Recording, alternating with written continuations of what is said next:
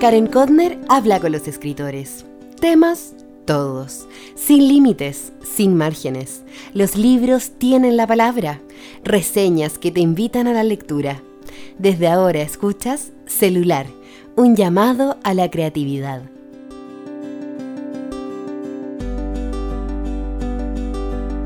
Hola, hola, ¿cómo estás? Grabo este episodio veintiocho, este jueves primero de octubre del veinte veinte.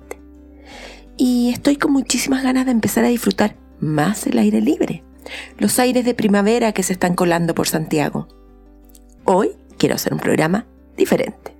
Invitarte a que te atrevas a realizar proyectos nuevos en lo que queda de este año y, por qué no, también del veinte veintiuno. Es increíble que ya vea tan cerca el veinte veintiuno. En este episodio me dieron ganas de contarte sobre diez cambios en mi vida por la pandemia. En el último mes, te aseguro que me apliqué al máximo. Fueron muchas e incontables horas encerradas en mi taller, pero logré mi objetivo. Llamada Silenciosa, la novela que, como muchos de ustedes saben, la terminé de re, reescribir y editar. En ese momento, inicié la siguiente etapa, que es la de lectura minuciosa por parte de los lectores. ¿Quiénes son los lectores?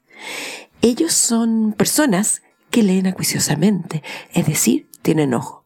¿Para qué? Para darme retroalimentación.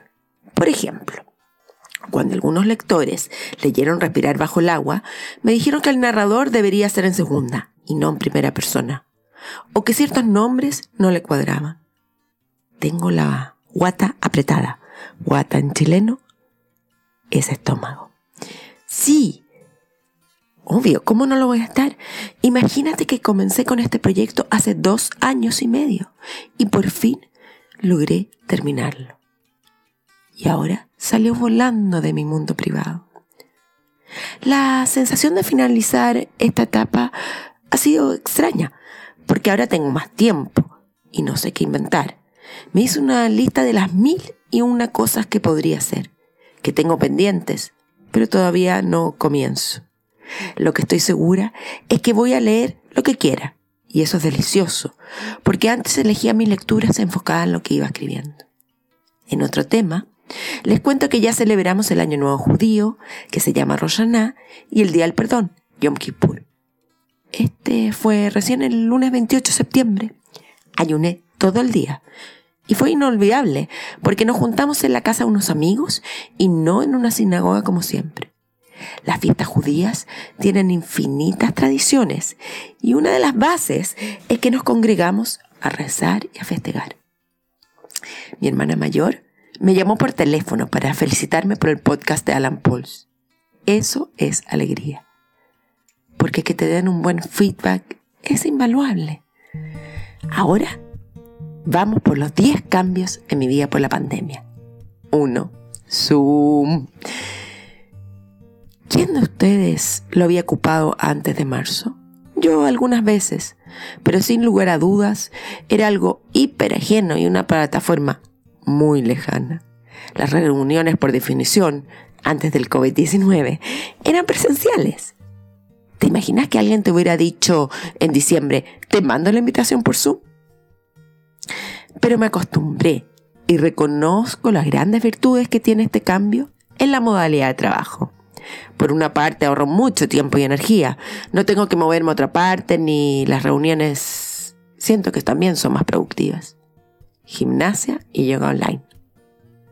Por primera vez en mi vida hago actividad física conectada a una pantalla. Así como las reuniones pasaron a ser virtuales, también mi ámbito de deporte. Antes estaba a las siete de la mañana al gimnasio, ahora comienzo a las nueve. Y uno de los motivos que no había hecho yoga antes, mejor dicho, no lo había retomado, es porque no me alcanzaba el tiempo para ir a Yoga Lab. Me pregunto, ¿quiero retomar la vida anterior? Sí, no. Me gustaría subirme a un dron, no tener que manejar y llegar por arte de magia al gimnasio de yoga. tres. Taller literario para adultos. Un sueño. Así de simple. Era un sueño que quería concretar, pero que no podía. Hasta que con esto del Zoom me dije, ya, es perfecto. Lánzate, Karen. Y así, con el boca a boca, lograron un taller de creación literaria para adultos y reuní a cuatro alumnas. Nos veíamos semanalmente y me encantó. El objetivo del taller era soltarles la mano con ejercicios prácticos y sensoriales. Una de las alumnas era norteamericana. Ella siempre había soñado con escribir y gracias a la pandemia se lanzó. Sus textos eran muy cercanos y con una sencillez que solo tienen los buenos escritores.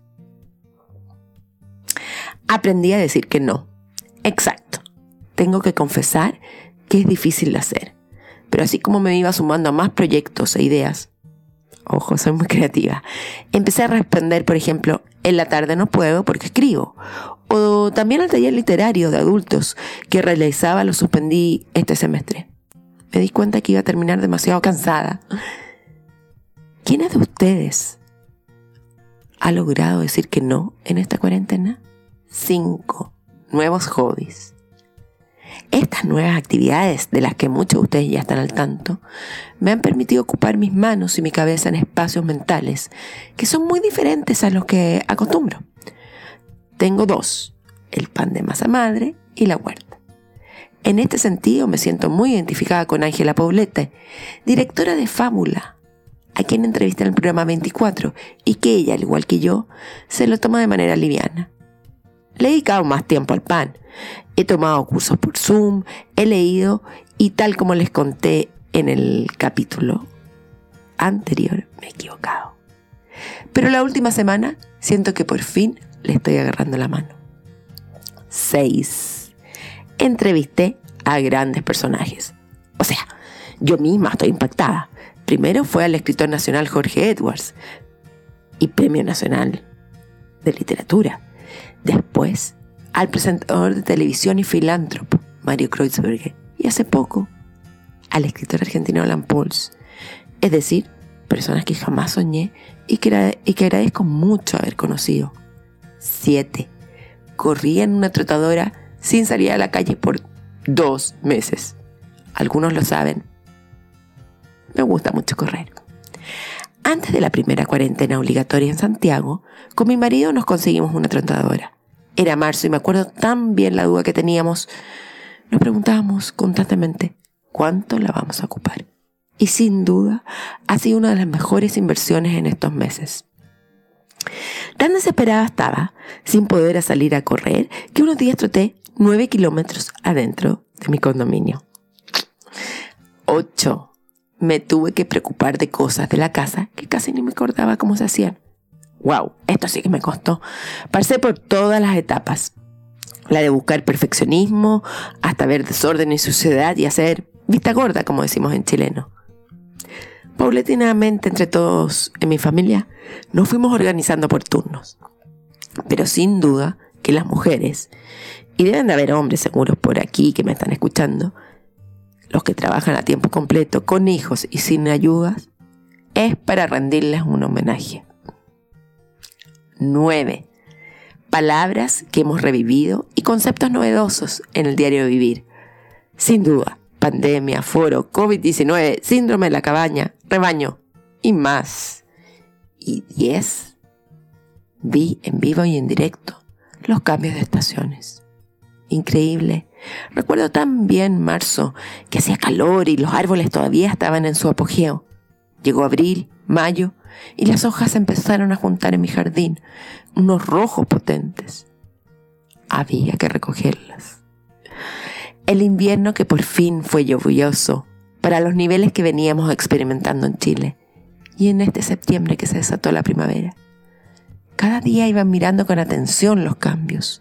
El jacarandá con unas flores lilas hermosas. El manzano que recién se abrió con sus pequeñas florcitas blancas. Bueno, ojalá que hayas disfrutado de estos cambios que yo he realizado. Sería un placer escuchar los tuyos. Como siempre puedes escribirme y comentar qué te parecen. Cuéntame, ¿cuáles cambios te ha traído la pandemia? Escríbeme en mi correo Karen arroba karen codner punto com o bien, como siempre, encuentras la transcripción de este podcast y de todos los otros episodios en mi página web doble u doble u doble u punto karen codner punto com y ahí mismo me dejas tu comentario. Un abrazo para ti. Recuerda, lee, escribe, crea. ¡Chao!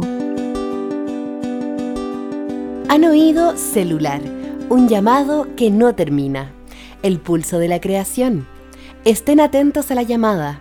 Recuerden seguirnos y escucharnos en Spotify, iTunes, iVoox y por supuesto en karen codner punto com. El diseño de sonido y la postproducción estuvo a cargo de podcast punto c l. ¡Hasta pronto!